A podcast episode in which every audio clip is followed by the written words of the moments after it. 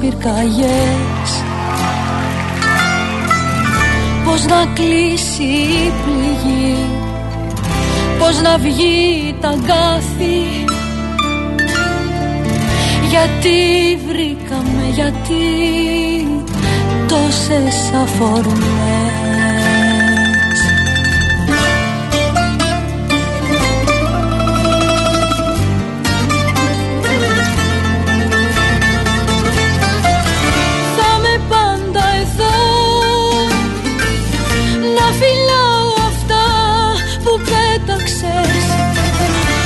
σε συγχωρώ. Για όλες τις φωτιές που ξέχασες θα με πάντα εδώ. Όσα χρόνια κι αν περάσανε δεν μας συγχωρώ. Από φόβο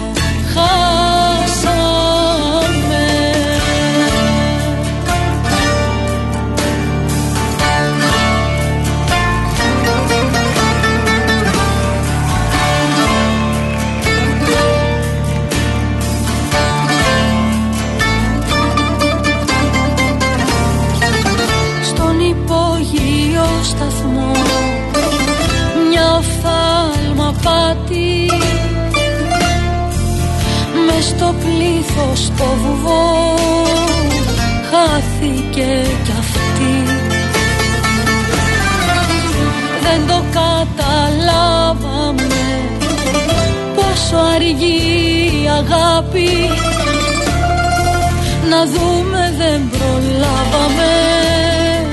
Το τέλος μας αρχή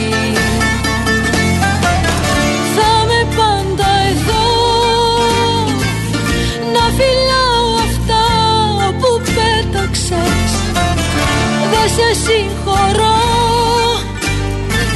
για όλες τις φωτιές που ξέχασες. Θα με πάντα εδώ όσα χρόνια κι αν περάσανε. Δεν μας συγχωρώ από φόβο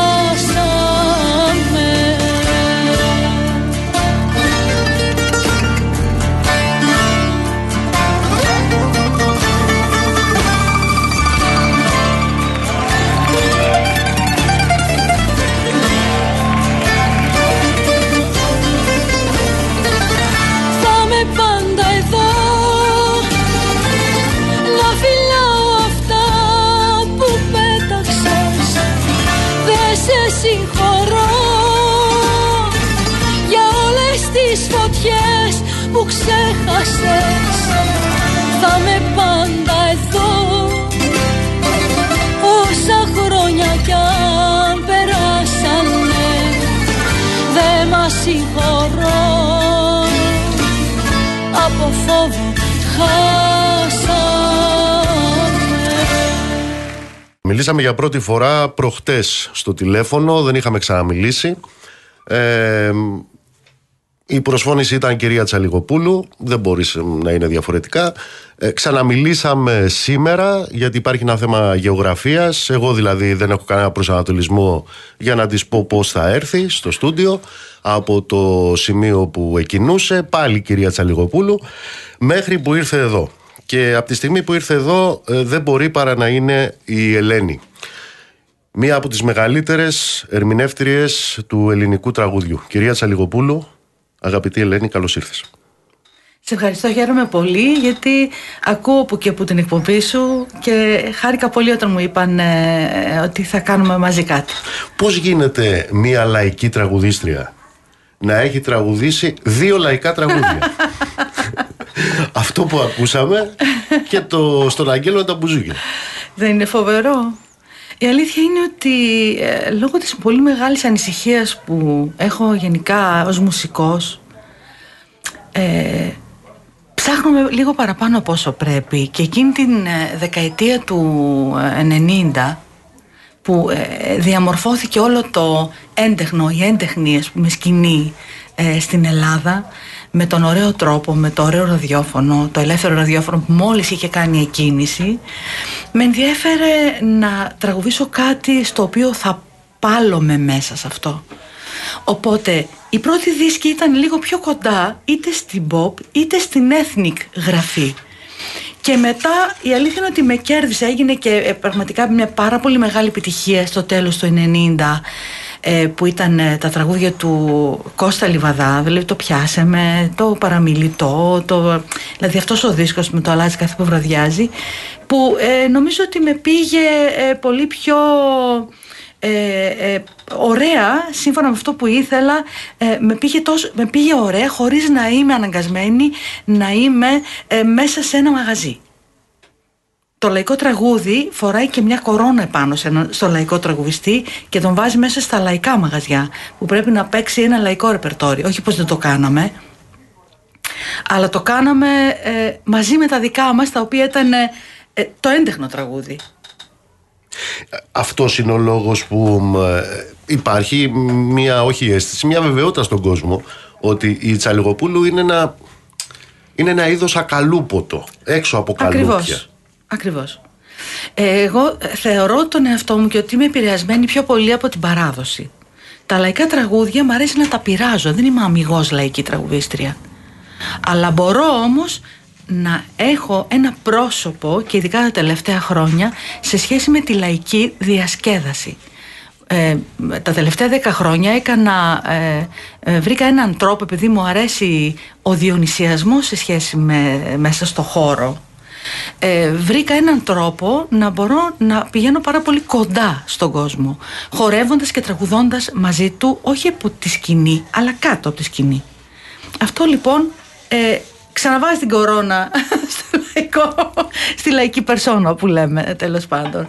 Αλλά έχω βρει απλά έναν τρόπο να μπορώ να έρχομαι σε επαφή με το κοινό διαφορετικό από αυτό που έκανε η κλασική λαϊκή τραγουδίστρια. Κάποια στιγμή ε, η Τσαλιγοπούλου, μικρό παιδάκι, ε, Πώς έγινε, ε, σου τηλεφώνησε ο Χατζηδάκης, Πώς έγινε αυτή η επαφή με τον Χατζηδάκη; Όχι, ο Χατζηδάκης δεν τηλεφωνεί σε κανέναν. Δεν τηλεφωνεί σε κανέναν. Αλίμονο. Ε, ήδη έχω δισκογραφήσει τον πρώτο μου δίσκο, δεν έχει βγει όμως. Είμαι στη Θεσσαλονίκη, είμαι ναουσαία καταρχήν. Ε, παιδί της, βο... της ε, Βόρειας Ελλάδας, μικρή πόλη ε, όπου το όνειρο της μικρής Ελένης γίνεται πραγματικότητα και γίνεται και το εξής. Την ίδια στιγμή που ε, γίνεται ένας δίσκος με τα τραγούδια του Γιώργου Ζήκα κάνει συμμετοχή σε αυτό το δίσκο. Ο Γιώργος Δαλάρας που εκείνη τη στιγμή ήταν ε, για μας, ε, για μένα ένα όνειρο αδιανόητο εκείνη την ίδια στιγμή μου τηλεφωνήσανε από την εταιρεία Λύρα τότε υπήρχε αυτή η σπουδαία εταιρεία και μου είπε ότι ο Σταμάτης Πανουδάκης ψάχνει μία τραγουδίστρια ε, για να τραγουδήσει γιατί θα κάνει μια παράσταση στο Σύριο του Μάνου Χατζηδάκη. Δεν είπα τίποτα, θέλω είπα. Έρχομαι, έρχομαι κατευθείαν. Μάζεψα τα μπογαλάκια ναι, μου και, και εγώ που δεν έχω φωνή θέλω θα έλεγα τι θέλω. Εννοείται. Αυτό λοιπόν ήταν για, για μένα, για, για όλους μας. Ο Μάνος και ειδικά ε, το Σύριος ήταν ε, ε, ο ναός ε, της μουσικής ο ναός της μουσικής. Όταν θέλεις να ασχοληθείς με τη μουσική ε, και ονειρεύεσαι τη μουσική ε, ονειρεύεσαι και τους μεγάλους συνθέτες. Τι ήταν ο Χατζηδάκης; Ήταν ε, το όνειρο πιστεύω κάθε νέου τραγουδιστή. Χατζηδάκης και Θοδωράκης και Ξαρχάκος και Μαρκόπουλος, και Μαρκόπουλος που να ευχηθούμε να πάει καλά γιατί μαθαίνουμε ότι σήμερα έχει μια περιπέτεια με την, με την υγεία του και Νταλάρας και Δήμητρα Γαλάνη. Ε, αυτά τα πρόσωπα εμένα με καθορίσανε. Και Τσανακλείδου. Ο Γιώργος Νταλάρας, η Δήμητρα Γαλάνη, η Τάνια Τσανακλείδου. Ε, ο Μίκης Θοδωράκης έκανα, ε, τραγούσα τον Επιτάφιο το 2002 μετά από χρόνια που είχε να τραγουδήσει η γυναίκα γιατί το είχε πει ε, είχε κάνει ένα δίσκο τότε με την ε, Νάνα Μούσχουρη που το είχε πάλι ενορχιστρώσει ο Μάνος ε, τραγούσα τον Επιτάφιο, έκανα μια ωραία περιοδία ε, με τραγούδια του Θοδωράκη αλλά και όλη η δική μου γενιά μην ξεχνιόμαστε έτσι με αυτό το πράγμα από την ε, Μελίνα Κανά το Μανώλη Δάκη στα πολύ δυνατά του το Γιάννη Κότσιρα έτσι όλους αυτούς τους ανθρώπους τον Νίκο Πορτοκάλογλου που κάναμε νομίζω δεν έχω κουραστεί ποτέ στη ζωή μου πιο πολύ κάναμε ε, ε, συνολικά νομίζω 102 παραστάσεις μέσα σε μια χρονιά Δηλαδή ήταν αυτός είχε τη θάλασσα και εγώ τις χίλιες σιωπές.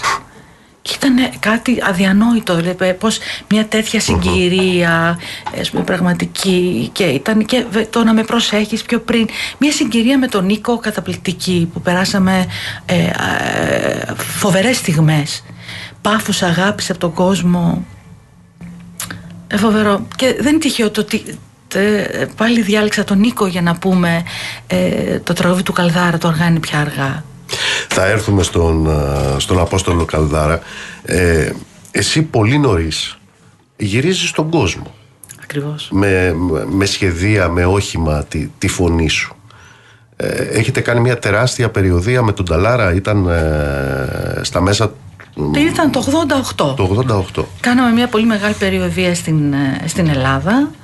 Ε, ε, Ήδη, είχαμε, ήδη νομίζω είχαμε κάνει έτσι και και το ρεμπέτικο πιο πριν στο Παλάς μαζί με τον Ξαρχάκο και την Γαλάνη. Τους γνώρισα όλους μαζί, ήταν ένα τρελό πράγμα. Και φεύγουμε μετά από την καλοκαιρινή περιοδία, πήγαμε ένα μήνα περιοδία στην Ευρώπη και μετά άλλον ένα μήνα ε, περιοδία στην Αμερική. Και ε, ήταν πραγματικό σοκ αυτό ε, ε, και, και για την τραγουδίστρια αλλά και για τον άνθρωπο Ελένη. Τεράστιο σοκ. Ξαφνικά από εκεί που τραγουδάω στη Θεσσαλονίκη για 70, για 50 άτομα, ε, ξαφνικά τραγουδάω ε, και μέχρι στο στάδιο και ειρήνης και φιλίας εκείνη ακριβώς τη χρονιά που ήταν ο Sting, που ήρθαν όλοι αυτοί οι ξένοι που έγινε τότε αυτή η τεράστια συναυλία για τα δικαιώματα. Ε, και ε, είδα και αυτό. Οπότε νομίζω ότι πέρασε καιρός για να ξεσοκαριστώ από όλο αυτό το πράγμα. Η μουσική είναι παντού η ίδια. Και στο μικρό χώρο και στο μεγάλο. Ε, όχι βέβαια. Στο μικρό χώρο είναι η πραγματική μουσική, κατά με. Αλλά αυτό το λέω τώρα, έτσι. Ε, ενώ έχω ήδη 30 φεύγα χρόνια μέσα στη μουσική. Το λέω τώρα. Τώρα, ε, όσο πιο μικρό χώρο μου πεις να πάω να τραγουδήσω, τόσο πιο πολύ θα πετάξω τη σκούφια μου και θα πω Ναι, αυτό. Ε, δημιουργεί ε, ηχόχρωμα νέο και η ανάσα του κόσμου που είναι κοντά δηλαδή. Εννοείται. Η μουσική υπάρχει γιατί υπάρχει ο κόσμος. Από, μόνη, από, μόνος του, από μόνο του το τραγούδι ή ο τραγουδιστής δεν υφίσταται αν δεν έχει ε, αποδέκτη. Και ο αποδέκτης είναι το συνέστημα. Είναι δηλαδή το, αυτό το, η διάδραση, το αλυσβερίσι ε, αισθήματος, τρίλεπτου, εν τω μεταξύ έτσι, μια ολόκληρη ταινία Πόσοι άνθρωποι δεν έχουμε κλάψει, δεν έχουμε χαρεί, δεν έχουμε επαναστατήσει με όλο μας το είναι, με ένα τρίλεπτο τραγούδι. Είτε αυτό είναι του Χατζηδάκη, είτε του Θοδωράκη, είτε όλων των μεγάλων, τα, τα ερωτικά των, των μεγάλων ξένων γκρουπ. Για σκέψου λίγο τι, τι, τι παθαίναμε και τι παθαίνει ακόμη ο κόσμος με ένα σπουδαίο τραγούδι τριών λεπτών. Πώς πίστηκε η δασκάλα σου ότι δεν θα γίνεις λυρική τραγουδιστή. Πολλά ξέρεις εσύ. ναι. Φεύγοντας από την Άουσα έπρεπε να έχω και ένα άλλο θείο ότι θα πάω να κάνω σπουδές. Συγχρόνως δηλαδή δούλευα σε ένα ε, πολύ μικρό μαγαζάκι που τραγουδούσαμε ρεμπέτικα, χασικλίδικα, σμυρνέικα, ξέρω εγώ λαϊκά και τέτοια και ε, βεβαίως ε, εκείνο το διάστημα κάπνιζα, έπινα, τραγουδούσα και ξενυχτούσα και το πρωί έπρεπε να πάω να κάνω μάθημα ε, κλασικού τραγουδιού. Ούτε στο χειρότερο εχθρό μου δηλαδή. Παρ' όλα αυτά είχα τόσο ταλέντο που μπορούσε και μου και καλή και με περιέφερε η δασκάλα μου από ο, ε, δωμάτιο σε δωμάτιο του οδείου και κοιτάξτε την, την κυρία αυτήν, την, το κορίτσι αυτό, αυτή μια μέρα θα γίνει σπουδαία λυρική τραγουδίστρια. Και ξέχα, μην το κάνεις αυτά, εγώ αποκλείεται. Θες να σου πω ένα ναι. Πίστηκε μετά. Ήρθε κάποια στιγμή μετά από χρόνια, αφού δισκογράφησα, αφού σταμάτησα τα μαθήματα μετά από δύο χρόνια, τρία, δεν θυμάμαι πόσο έκανα. Πράγμα το οποίο με βοήθησε όμως για να μπορώ να λέω τα σμυρνέικα στους τόνους της Ρόζας και της Μαρίκας Παπαγκίκα. Γιατί ήμουν κι εγώ σοπράνο, έτσι καλή, μεστή, σοπράνο. Ε, μετά λοιπόν κάποια στιγμή της, αφού ε, μου έλεγε ότι δεν πρέπει και εγώ είχα άλλες βλέψεις για σένα και τα λοιπά της είπα έλα σήμερα θα είμαστε σε ένα μαγαζί που λεγόταν Ήταν όνειρο στη Θεσσαλονίκη αφού δισκογράφησα ήρθε μ' άκουσε και μου έδωσε την ευχή της πια σε σχέση με αυτό ο μπαμπάς ήταν ψάλτης; Ψάλτης και εξαιρετικός ε, ε, ε, ο εραστέχνης τραγουδιστής ε, της δημοτικής μας παράδοσης. Εξαιρετικός. Από ό,τι έχω διαβάσει δεν ήταν και πολύ ε, παθιασμένος με τη θρησκεία, με το ψάλσιμο. Αφού αυτό το έλεγε πάντα. Ψάλτης αριστερός. Φαντάζομαι. Ήθελε να. Ε, του άρεσε πάρα πολύ όμως ε, η, η βυζαντινή μουσική πάρα πολύ. Και έκανε και παρέα και με τον Χρόνια Ιδονίδη και με τον Ταλιαδόρο και ως ταβερνιάρης και όλα γιατί ήταν 35 χρόνια ταβερνιάρης ερχόταν αυτή στην ταβέρνα και η μάνα μου τους έκανε ωραία μεζεδάκια διώχνανε τον κόσμο και καβόταν μετά και ακούγανε ωραία ψαλτικά ή δημοτικά και τα λέγανε και οι ίδιοι πολύ ωραία Τώρα που είμαστε στην οικογένεια θα ακούσουμε τώρα Ελένη Τσαλιγοπούλου μετά θα μου πεις για τη γιαγιά σου. Α, ωραία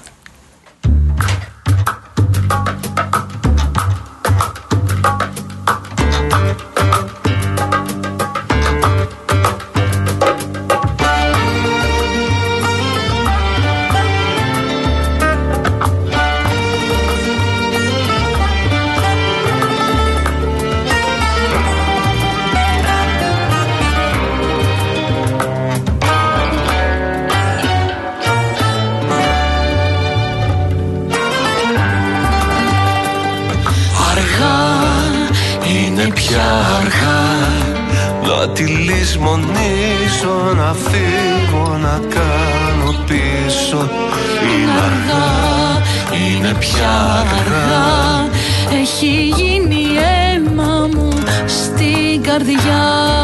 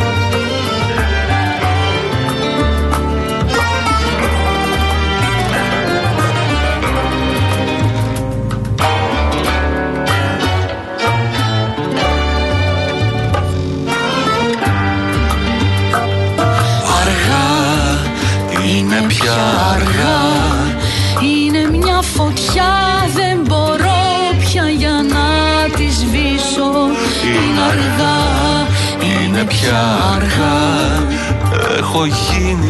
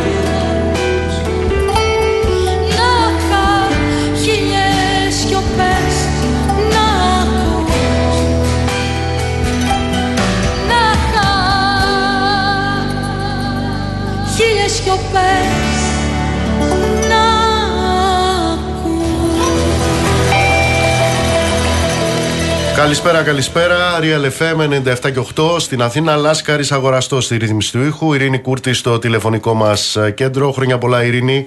Στο 211-200-8200. Ηλεκτρονική τρόπη επικοινωνίας με SMS, γραφετερία, αλκενό, το μήνυμά σας και αποστολή στο 19600. Με email στη διεύθυνση στούντιο papakirialfm.gr και θα είμαστε εδώ μ, ε, μέχρι τις 9 με μία από τις μεγαλύτερες φωνές, μία από τις σπουδαιότερες ερμηνεύτριες την κυρία Ελένη Τσαλιγοπούλου. Τι σου είπε η γιαγιά σου όταν της είπες, Εγώ θα γίνω τραγουδίστρια. Πώς το είπε ακριβώς με, την α- με, το, με το αξάνο όμως, το ναουσέικο; Πώς το είπε; Το ξέχασα τώρα. ε, η πόντια ήταν η γιαγιά. Ε, θα το θυμηθώ στη διάρκεια. Ναι, τώρα με Είχε, έχεις είχε, εξαπίνεις. είχε αγωνία αν θα βαράς και τον τέφι. Ε, ναι, αυτό ακριβώς. Ναι. Ακριβώς. Η γιαγιά ήταν ε, ε, και αυτή της ε, θρησκείας τέλος πάντων πολύ, οπότε ε, με ρωτούσε ε, τι, τι θες να γίνεις κοριτσάκι μου εσύ; Και ήμουν και το πρώτο κορίτσι μετά από ε, ε, ε, το, το πρώτο εγγόνι και κορίτσι μετά από πέντε αγόρια που έκανε αυτή. Οπότε με ήθελε το καμάρι της. Όταν εγώ λέω της έλεγα που θα γίνω τραγουδίστρια. Ουι παιδάκι μου να μην ζω μη ελέπωσε. θα παίζεις και ντέφι. Διζές. Αυτό. Σε πρόλαβε η Η γλυκιά γιαγιά, μου. τραγουδίστρια. Ε, με πρόλαβε λίγο στην ταβέρνα κάποια στιγμή. Ε, ο πατέρας μου όπως είπαμε είχε με τη μαμά μου χρόνια ταβέρνα και κάποια στιγμή εκεί με τον αδερφό μου και μια ωραία ε, ορχήστρα που είχαμε στήσει ε, ε, ήρθε και μ' άκουσε που τραγουδούσα ξέρω εγώ, ένα δημοτικό τραγούδι, ένα σμυρνέικο και ε, έκλαψε τέλος πάντων ε, το, ε, το ευχαριστήθηκε. Ελένη, μ, τα ρεμπέτικα τραγούδια, π, τα παραδοσιακά, τα λαϊκά, τα σμυρνέικα, έτσι, εκφράζουν ε, μ, αγωνίες, ανησυχίες, καημούς, δεινά, χαρές. Η χαρά τραγουδιέται πιο δύσκολα από τον καημό. Κοίτα, η αλήθεια είναι ότι μας λείπουν τα χαρούμενα τραγούδια, τα σωστά χαρούμενα τραγούδια, αυτό που λέμε εμείς τα ματζόρε τραγούδια. Λείπουν, δεν είναι εύκολο, δεν τα δίνουμε και πολύ μεγάλη σημασία. Επίσης, εμείς του εντέχνου, ας πούμε τώρα, έτσι. Δηλαδή όλοι αυτοί που ξεκινήσαμε ε, το 90, μια ωραία παρέα από τραγουδοποιούς και καλούς τραγουδιστές και στήσαμε όλο αυτό. Ε, η αλήθεια είναι ότι με τα τραγούδια τα χαρούμενα είχαμε έτσι ένα, μια πετριά. Δεν τα θέλαμε και πολύ πολύ. Ε, Παρ' όλα αυτά νομίζω ότι υπάρχει ε, μια, ε, μια μέση, μια ισορροπία ε, σε σχέση ας πούμε, όπως τα παιδιά των δρόμων. Τα παιδιά των δρόμων που έγραψε ο Λιβαδάς ας πούμε είναι ένα τραγούδι με σε πάρα πολύ ε, ε, χαρούμενο ρυθμό ε, μια φοβερή ενορχίστρωση έτσι χαρούμενη. Τα λόγια όμως είναι πάρα πολύ σκοτεινά. Παρ' όλα αυτά όμως είναι ένα τραγούδι που λες για τα παιδιά των δρόμων και ε, ε, χτυπάς τα χέρια σου και γελάς και είσαι χαρούμενος. Είναι από τα πιο πολιτικά τραγούδια αυτό του Λίβαδα. Παρ' όλα αυτά όμως ε, η αλήθεια είναι ότι το τραγούδι θέλει λίγο πόνο. Δεν είναι τυχαίο αυτό που λέει δώσε πόνο. Όταν λέμε αυτό το έντεχνο, είναι αυτό που. Γιατί ξέρεις, είναι και παρεξηγημένες αυτές οι έννοιες. Είναι αυτό που έλεγε ο Λόρκα, ας πούμε, το κάντε χόντο, το βαθύ τραγούδι. Το έντεχνο είναι αυτό ας πούμε που ε, ε, έγινε, το λέω αυτό το έντεχνο είναι αυτή η γενιά του 90. Απλά βάλαμε αυτό το τίτλο από πάνω. Δεν είναι το έντεχνο και το άτεχνο. Δεν είναι το έντεχνο και το λαϊκό. Μπήκε αυτή η ετικέτα σε μια μεγάλη παρέα που έγινε ξανά μια τεράστια μόδα. Η προηγούμενη μόδα, ας πούμε, ήταν ε, το. Ε, ε, Πώς λέγονταν το τραγούδι με τη, με τη χωματά και με το. Ε, το νέο κύμα. Το νέο κύμα. Λοιπόν, εκεί πέρα ε, μπήκε ο τίτλος το νέο κύμα από πάνω σε όλους αυτούς. Δεν είχαν μέσα λαϊκά τραγουδιά. Δεν είχαν μέσα έντεχνα τραγούδια. Τα είχαν όλα. Ήταν το νέο κύμα όμως.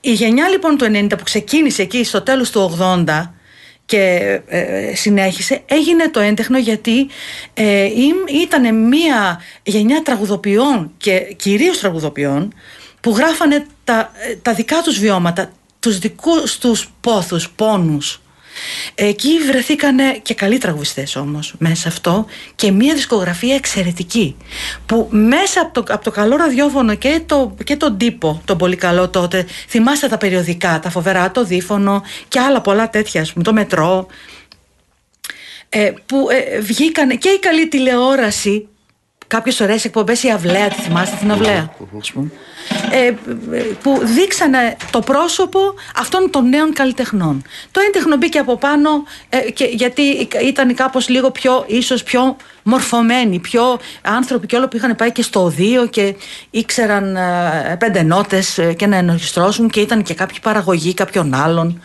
Δηλαδή ο Ανδρέο έκανε παραγωγή στον Νίκο Ξιδάκη Κατάλαβες. Ο Παπαδημητρίου επίσης εκείνη λίγο πολύ κοντά έκανε ενορχίστρωση πρώτα στο δίσκο της Ελευθερίας και μετά έγραψε τραγούδια για τους μήνες.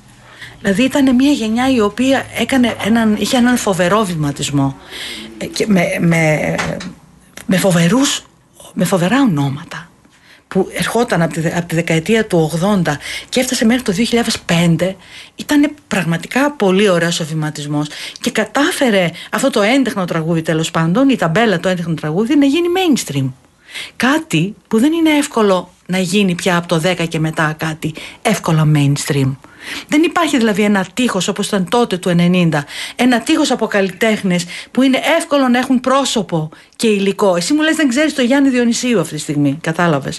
Που είναι ένας από τους νέους ε, ε, τραγουδιστές υπερταλαντούχους και μαζί με το Γιάννη Διονυσίου υπάρχουν δεκάβες άλλοι νέοι ε, ε, τραγουδιστές Γιάννη Παπαγεωργίου, η Σεμέλη, η Ανατολή, η τα Καντινέρια. Δηλαδή, μιλάμε τώρα για ένα πλήθος νέων ανθρώπων που αγαπούν κιόλα και την ελληνική μουσική και το λαϊκό τρόπο.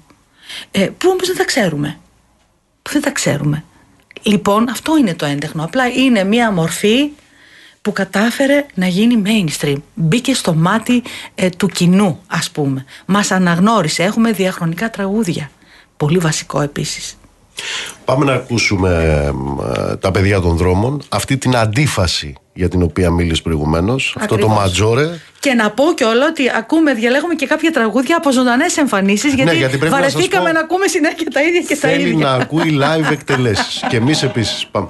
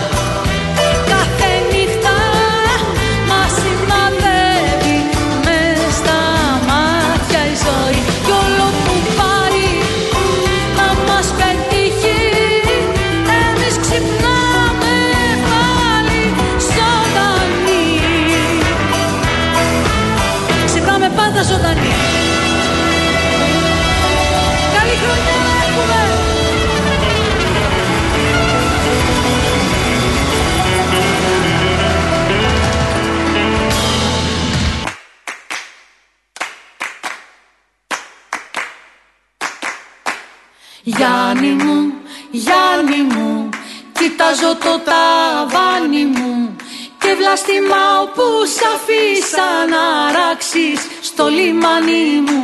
Γιάννη μου, αλανιάρι μου Σαν τελευταία χαρή μου. Θέλω να εξαφανιστείς για πάντα παλικάρι μου.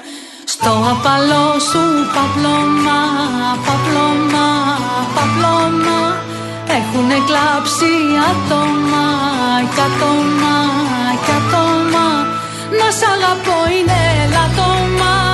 Γιάννη μου ελαττώμα. Και ψυχικό ξεπάτωμα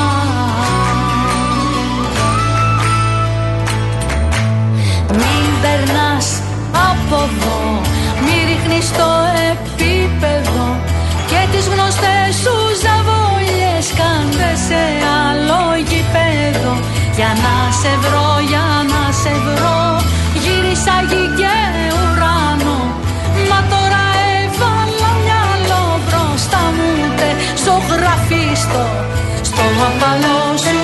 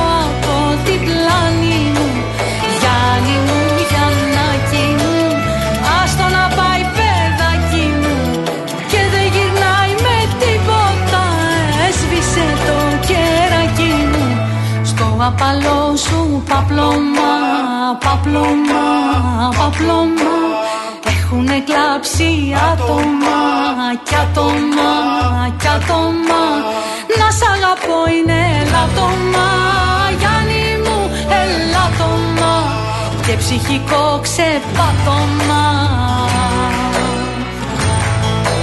Στο απαλό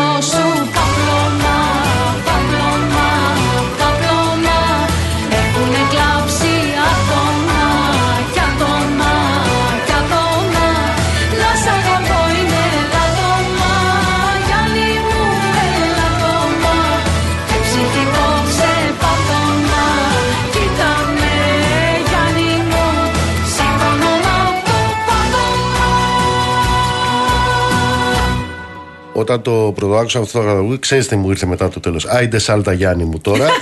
ε, διότι ε, εάν ψάχνετε ε, φεμινιστικό τραγούδι, τώρα η ταμπέλα είναι του Συρμού, αλλά αυτό είναι. Και να στείλουμε του χαιρετισμού μας στον ε, σπουδαίο Ορέστη Ντάντο. Πολύ χαίρομαι που το λες. Είναι όντως ένας από τους ε, ε, σπουδαίους ε, τραγουδοποιούς αυτής της γενιάς.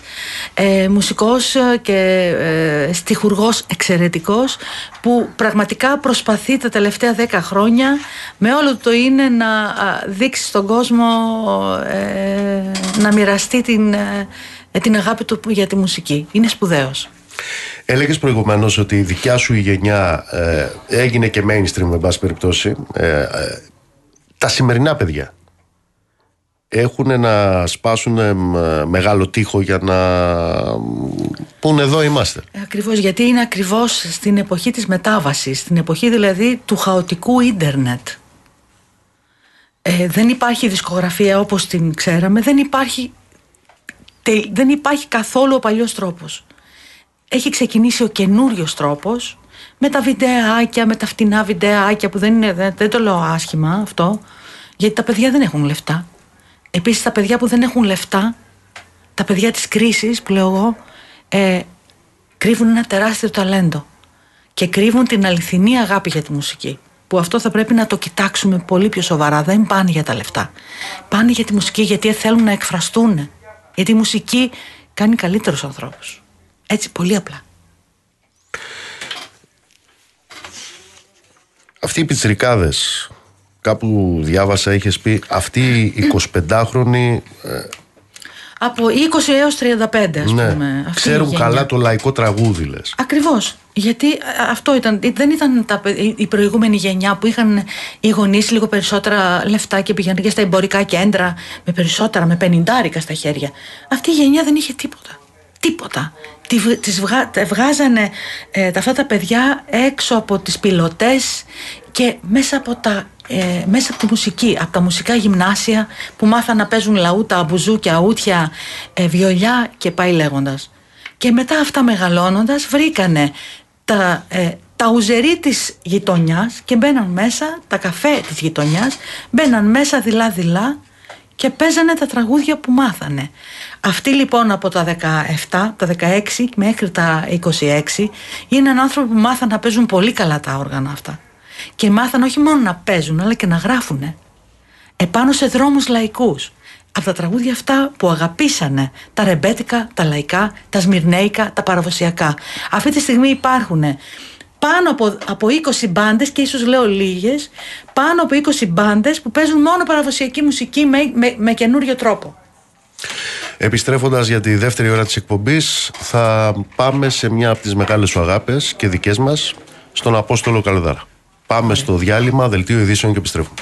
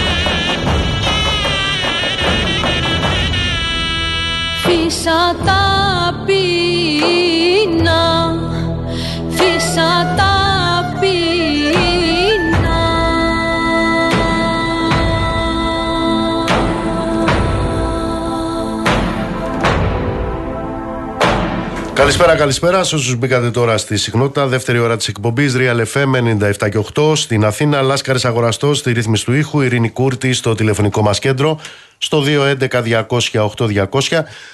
Είμαστε μαζί με μία από τις μεγαλύτερες φωνές που έχει αναδείξει η ελληνική μουσική, Ελένη Τσαλιγοπούλου. Το κοριτσάκι που ακούγαμε είναι Τσαλιγοπούλου. Λέω, είναι φοβερό κοπλιμέντο αυτό. Έλεγες προηγουμένως για τα νέα παιδιά, για το πείραγμα που κάνουν στη μουσική. Εδώ Γι' ακούσαμε αυτό- ένα τέτοιο πείραγμα. Γι' αυτό έτσι. ε, παίξαμε και αυτό το πολύ ωραία πειραγμένο, την ωραία πειραγμένη νερατζούλα εδώ από το Μάνο Χαλινοτόπουλο πριν αρκετά χρόνια. Ε, αλλά ε, είμαι απόλυτα ε, συμβατή με αυτό. Δηλαδή μ- μ' αρέσει η παράδοση πάρα πολύ. Ε, θεωρώ τον εαυτό μου κιόλα ότι είμαι πιο κοντά ως τραγουδίστρια ε, της παράδοσης, όχι όμως για να την τραγουδάω ε, όπως την έμαθα, αλλά για να μπορώ να τη μεταφέρω όπως εγώ την αισθάνομαι τώρα. Και αυτό το πράγμα το έκανα όλα μου τα χρόνια. Πάντα δηλαδή η παράδοση υπήρχε σε όλα μου τα live. Δύο τραγούδια, τρία, πέντε. Ε, ξέρεις, εξαρτάται το live ας πούμε. Ε, αλλά πάντα όμως με ενδιέφερε να το κάνω με το δικό μου τρόπο. Γιατί η παράδοση δεν πρέπει να είναι μουσιακό είδος. Η παράδοση είναι απολύτως έντεχνη, η πιο έντεχνη γραφή που υπάρχει αυτή τη στιγμή στην ελληνική μουσική. Ε, Και είναι κάτι το οποίο δεν είναι και εύκολο να γραφτεί σε νότες. Γιατί έχει το δικό του μέλισμα, ο κάθε δρόμος, ο κάθε τόπος, το δικό του τρόπο που παίζεται. Και αυτό το κάνει μοναδικό. Είναι μεγάλη μας η αξία και μεγάλη μας η τιμή που έχουμε αυτή τη μουσική στην Ελλάδα. Γιατί την έχουμε; Η Ελλάδα είναι ένα από τα λίγα κράτη παγκόσμια που έχει πάρα πολλές μουσικές δικές της. Δηλαδή είναι από το αστικό τραγούδι, το ρεμπέτικο τραγούδι. Έχει επηρεάσει κόσμο το ρεμπέτικο τραγούδι. Έφτασε η Σμύρνη, το ρεμπέτικο, το λαϊκό τραγούδι. Θυμάστε εκείνη τα χρόνια που σπάγανε τα πιάτα και τα λουλούδια. Κάτι θυμάμαι, ναι. Στα στα μαγαζιά. Θέλω να πω ότι ήταν, ε, ε, ήταν μουσικές οι οποίες αφήσανε αποτύπωμα. Μέσα στην εξέλιξη δηλαδή, οι μουσικές, οι ελληνικές μουσικές έχουν αφήσει ένα πολύ ισχυρό αποτύπωμα. Καταρχήν τα πανηγύρια. Σκεφτείτε δηλαδή στις αρχές του προηγούμενου αιώνα τι υπέροχα ε, περνούσαν ε, οι άνθρωποι με τα πανηγύρια, τα τοπικά τους, με τις μουσικές τους από την Κρήτη ως την Ήπειρο, τη Μακεδονία και μέχρι ε, παντού, στα Ιόνια, όλα αυτά. Και είναι, νομίζω, η τέταρτη χώρα που έχει μοναδική, μοναδικά δική της μουσική παγκόσμια. Η, η Μεσόγειος έχει δικό της χώχρωμα, λέτε.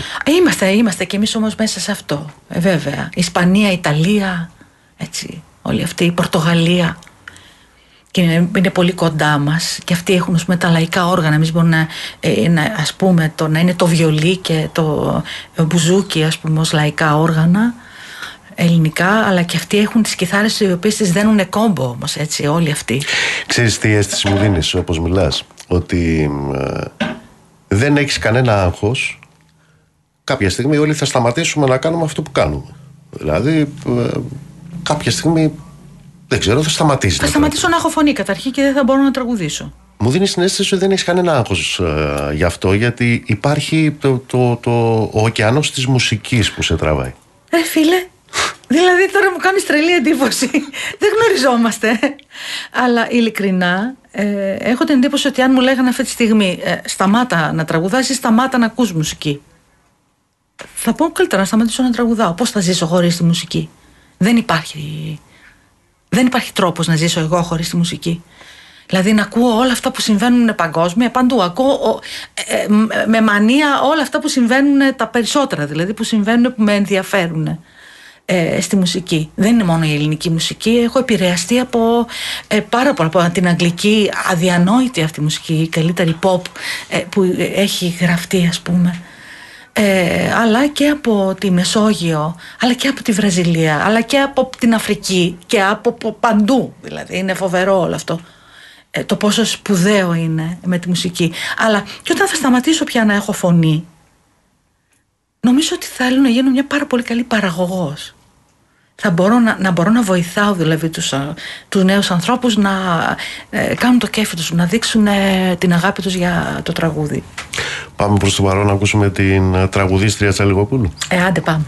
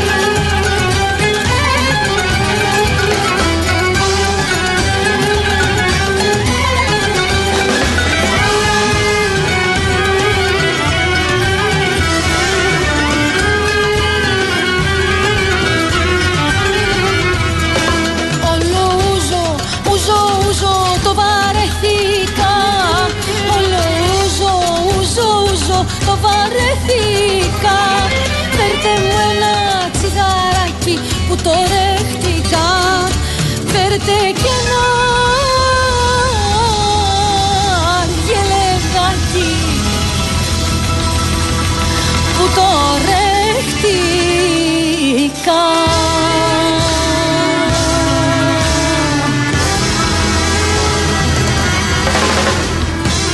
Η Τσαλιγοπούλου πρώτη του χορού και στο θέατρο πώς είναι; Α, αυτό ήταν μια πραγματική εμπειρία για μένα.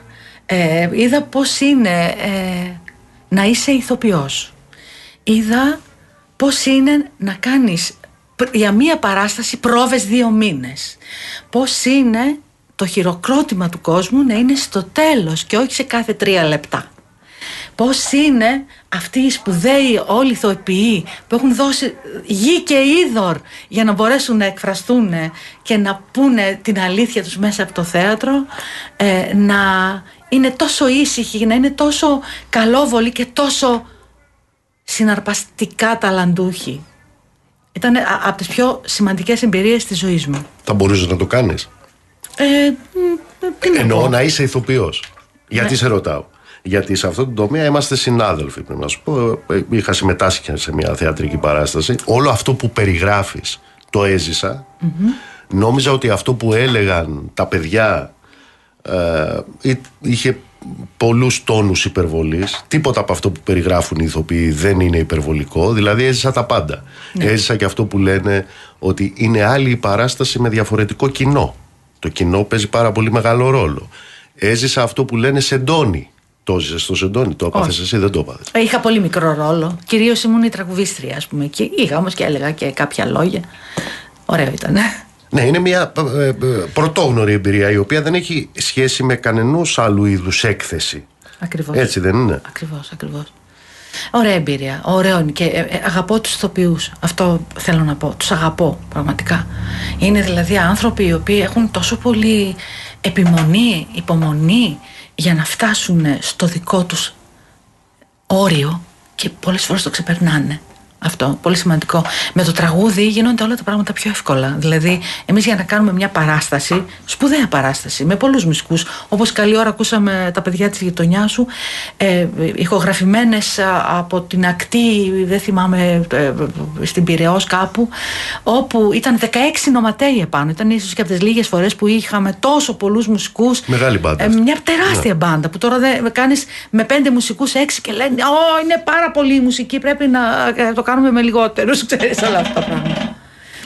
Κάνουμε 15 πρόβες, 20 πρόβες. Τρεις μήνες πρόβες ηθοποιοί κάνουν. Είναι πολύ σκληρό αυτό, πάρα πολύ σκληρό και βεβαίως γιατί έτσι βγαίνει και αυτή η τέχνη. Λοιπόν, τώρα θα πάμε στο Γκαλδάρα. Μπράβο. Θα πάμε να ακούσουμε καταρχάς Καλδάρα. Ωραία. Και ερχόμαστε να μιλήσουμε για αυτόν τον ε, μεγάλο, για αυτόν τον ε, τεράστιο.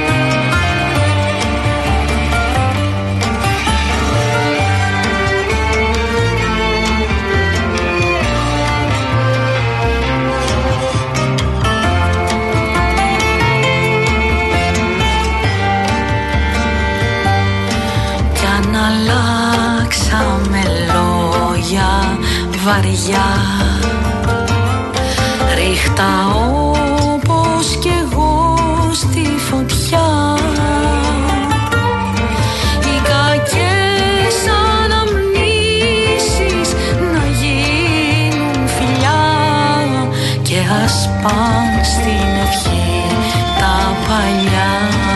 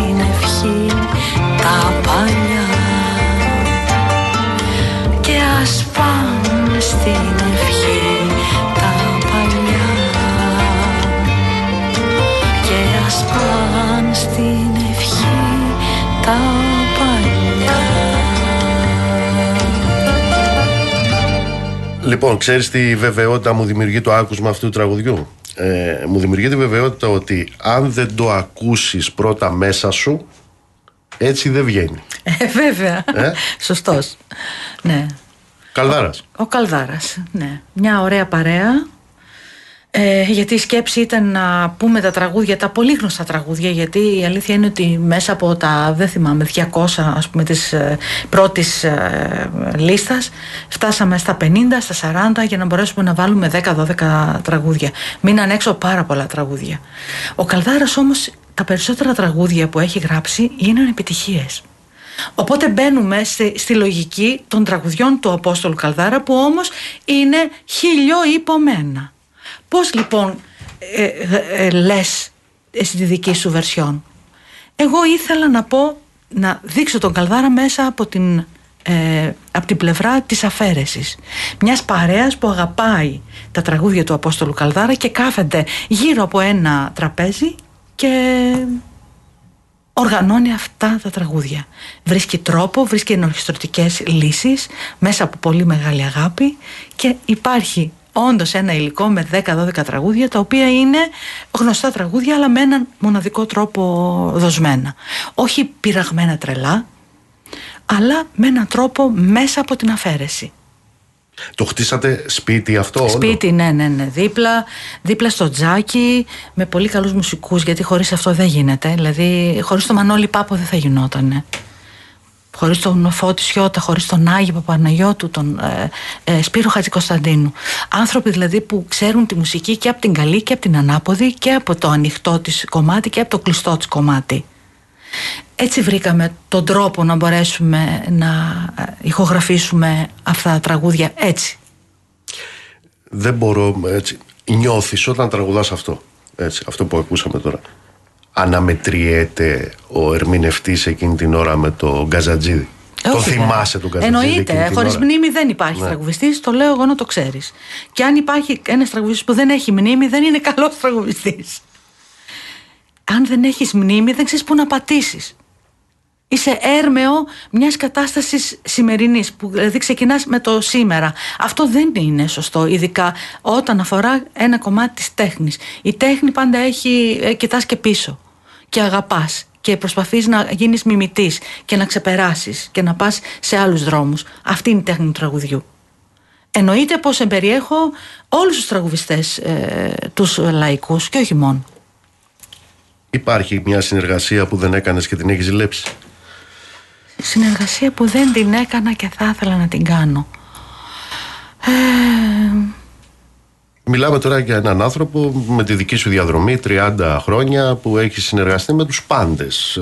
Γι' αυτό λέω υπάρχει κάτι που έχει ξεφύγει; Ε, νομίζω ότι με αυτούς που ήθελα να συνεργαστώ το έκανα αυτό.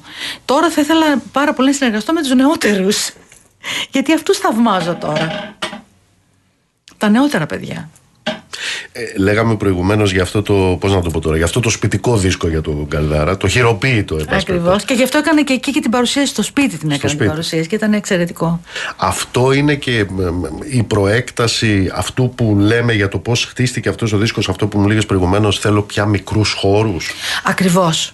Και θέλω να είμαι κοντά ε, στη μουσική και στους μουσικούς που έχουν ε, ε, πραγματική αγάπη γι' αυτό. Δεν με ενδιαφέρει δηλαδή τόσο πολύ το mainstream.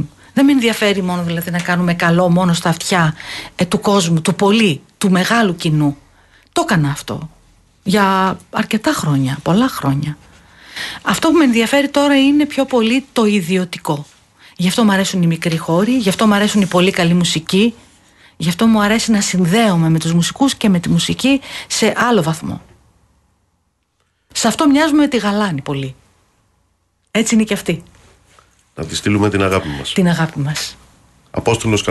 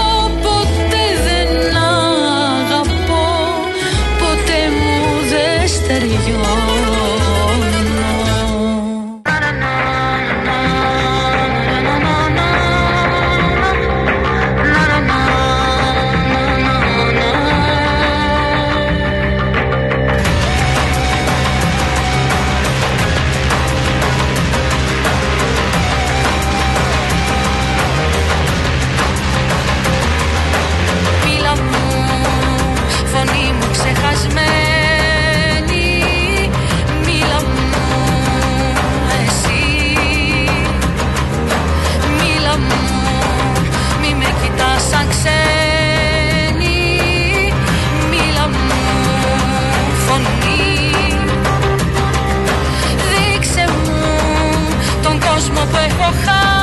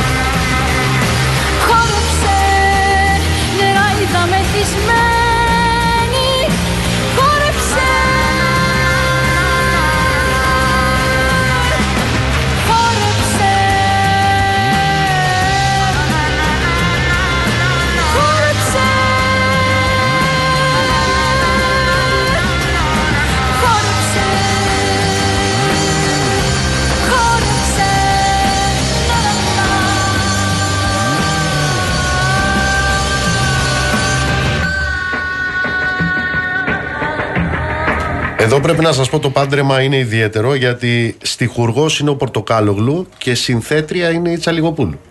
Ναι. Ε; Ναι. Φτιάχνεις κιόλας. Ε, εντάξει, η αλήθεια είναι ότι πάντα με ενδιέφερε, είμαι μια καλή αυτοσχεδιάστρια, πάντα με ενδιέφερε ε, το να κάνω μικρά μοτίβα, λίγο μεγαλύτερα μοτίβα, όχι όμως τραγούδια. Αλλά μαζί με τον Σπύρο Χατσικοσταντίνου που βρεθήκαμε πριν από πολλά χρόνια, πριν από, δηλαδή το, το Ταρίρα είναι το 11, είναι έκδοση του 11. Ε, ε, με, με πραγματικά με όθησε ας πούμε ε, ο Σπύρος στο να κάνω αυτό το όνειρο μου πραγματικότητα.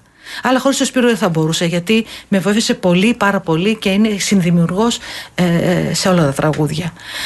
Αλλά αυτό το άλμπουμ λοιπόν έχει την ιδιαιτερότητα ότι εμείς καθίσαμε και κάναμε τις μελωδίες τα ρίρα, τα ρίρα, τα ρίρα και γι' αυτό το τα ρίρα, τα ρίρα, τα ρίρα, αυτό ας πούμε και μετά τα δώσαμε σε όλους τους φίλους μου σε όλους τους φίλους μας. Στον Νίκο Πορτοκάγλο, στον Παύρο Παυλίδη, στον ε, Φίβο Δελιβοριά, δηλαδή σε όλους τους ανθρώπους, ε, στον Νίκο Ζούδιαρη, όλους, όλους τους ανθρώπους που ε, αγαπούσα και ήξερα για να μου γράψουν λόγια επάνω στην ήδη γραμμένη μελωδία.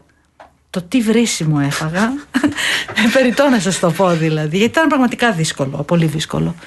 Αλλά είναι και ένα, ένα άλμπουμ στο, για το οποίο αισθάνομαι πάρα πολύ περήφανη που το έκανα Επίσης είναι ένα άλμπουμ για το οποίο πήρα και βραβείο εκείνη τη χρονιά που βγήκε το έχω έτσι πολύ ακριβό δώρο όλο αυτό και επίσης ε, ακόμη πιο περήφανοι που οι νεότεροι μουσικοί αγαπούν αυτό το άλμπουμ πάρα πολύ. Ότι έφτασε στα αυτιά τους και στη δισκοθήκη τους. Πώς νιώθεις όταν νεότεροι τραγουδάνε τραγουδία σου; Ε, είμαι πανευτυχής γιατί ε, ε, η, η, αλήθεια είναι ότι το διαχρονικό τραγούδι έχει, γι' αυτό λέγεται και διαχρονικό, έχει μια πάρα πάρα πολύ μεγάλη δύναμη γιατί και όλα οι νεότεροι μουσικοί πατάνε πάνω σε αυτό που έχουν ακούσει και μπορούν να εξελίξουν ε, το ήδη υπάρχουν ως αποτέλεσμα.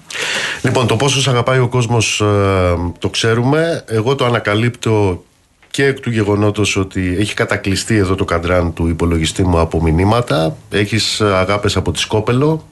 Αχ, έχεις αγάπες από το Μεζοδοπολείο δίπλα επάνω στη, στη γειτονιά. Ξεχωρίζω από τα μηνύματα γιατί νομίζω ότι εμπεριέχει ε, όλο αυτό που περιγράφω ως αγάπη προς το πρόσωπό σου. Αυτό που στέλνει ο Νίκος και λέει τη λατρεύω για την ε, φωνή της αλλά κυρίως για το γέλιο της. Ω, ευχαριστώ πολύ. Ελένη, θέλω να σου ευχαριστήσω θερμά. Ήταν ε, μεγάλη χαρά και μεγάλη τιμή που ήσουν εδώ. Σε ευχαριστώ και εγώ. Χάρηκα πολύ που σε γνώρισα και τα είπαμε. Θα είμαστε σε επικοινωνία. Και να πω στον κόσμο να μην μασάει. Ένα καλό καλοκαίρι έχετε μπροστά μας. Α κρατήσουμε ε, ψηλά τουλάχιστον. Ο κόσμος θα σε βρει το καλοκαίρι. Θα με βρει σίγουρα. Οι περιοδίες ξεκινάνε από τις 4 Ιουνίου. Θα τα βρείτε όλα μέσα στο διαδίκτυο. Να είστε καλά, ψυχή βαθιά. Το ραντεβού μας είναι τη Δευτέρα στις 7 η ώρα το απόγευμα.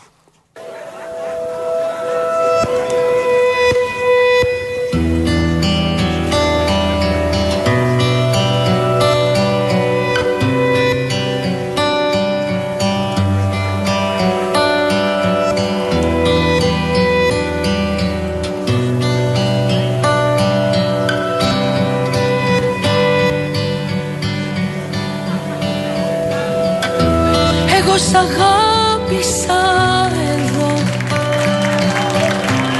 Να σε τώρα που γυρνάς. Σε πιο καινούριο ουρανό Χρώματα κλέβεις.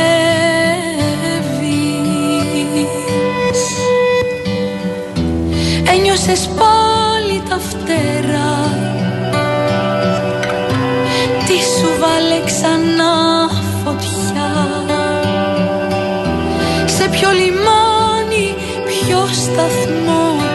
καρδιά γυρεύεις.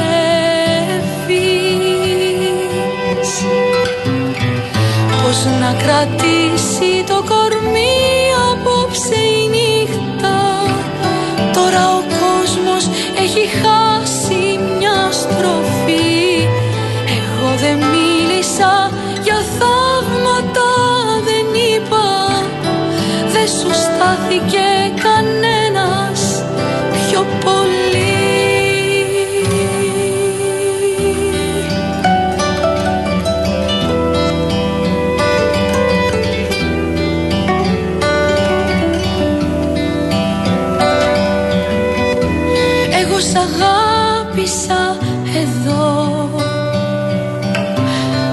φεγγάρια της βροχής. Περίμενες τόσο καιρό να ξαποστάσεις.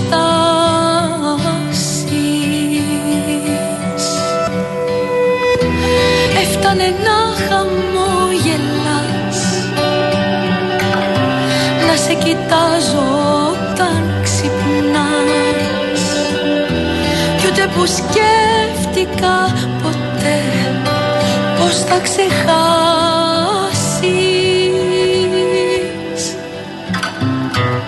Πως να κρατήσει το κορμί απόψε η νύχτα; Τώρα ο κόσμος έχει χάσει μια στροφή.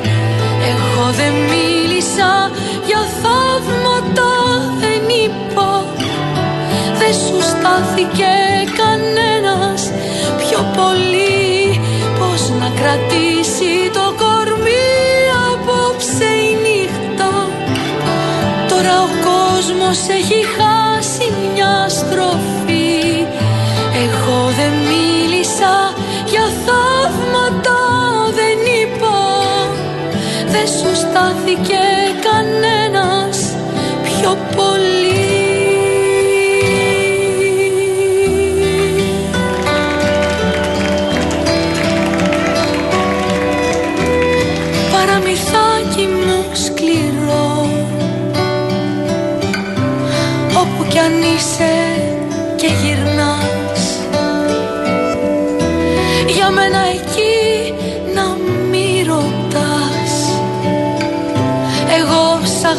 αγάπησα εδώ. Για μένα εκεί να μη ρωτάς. Εγώ σ' αγάπησα εδώ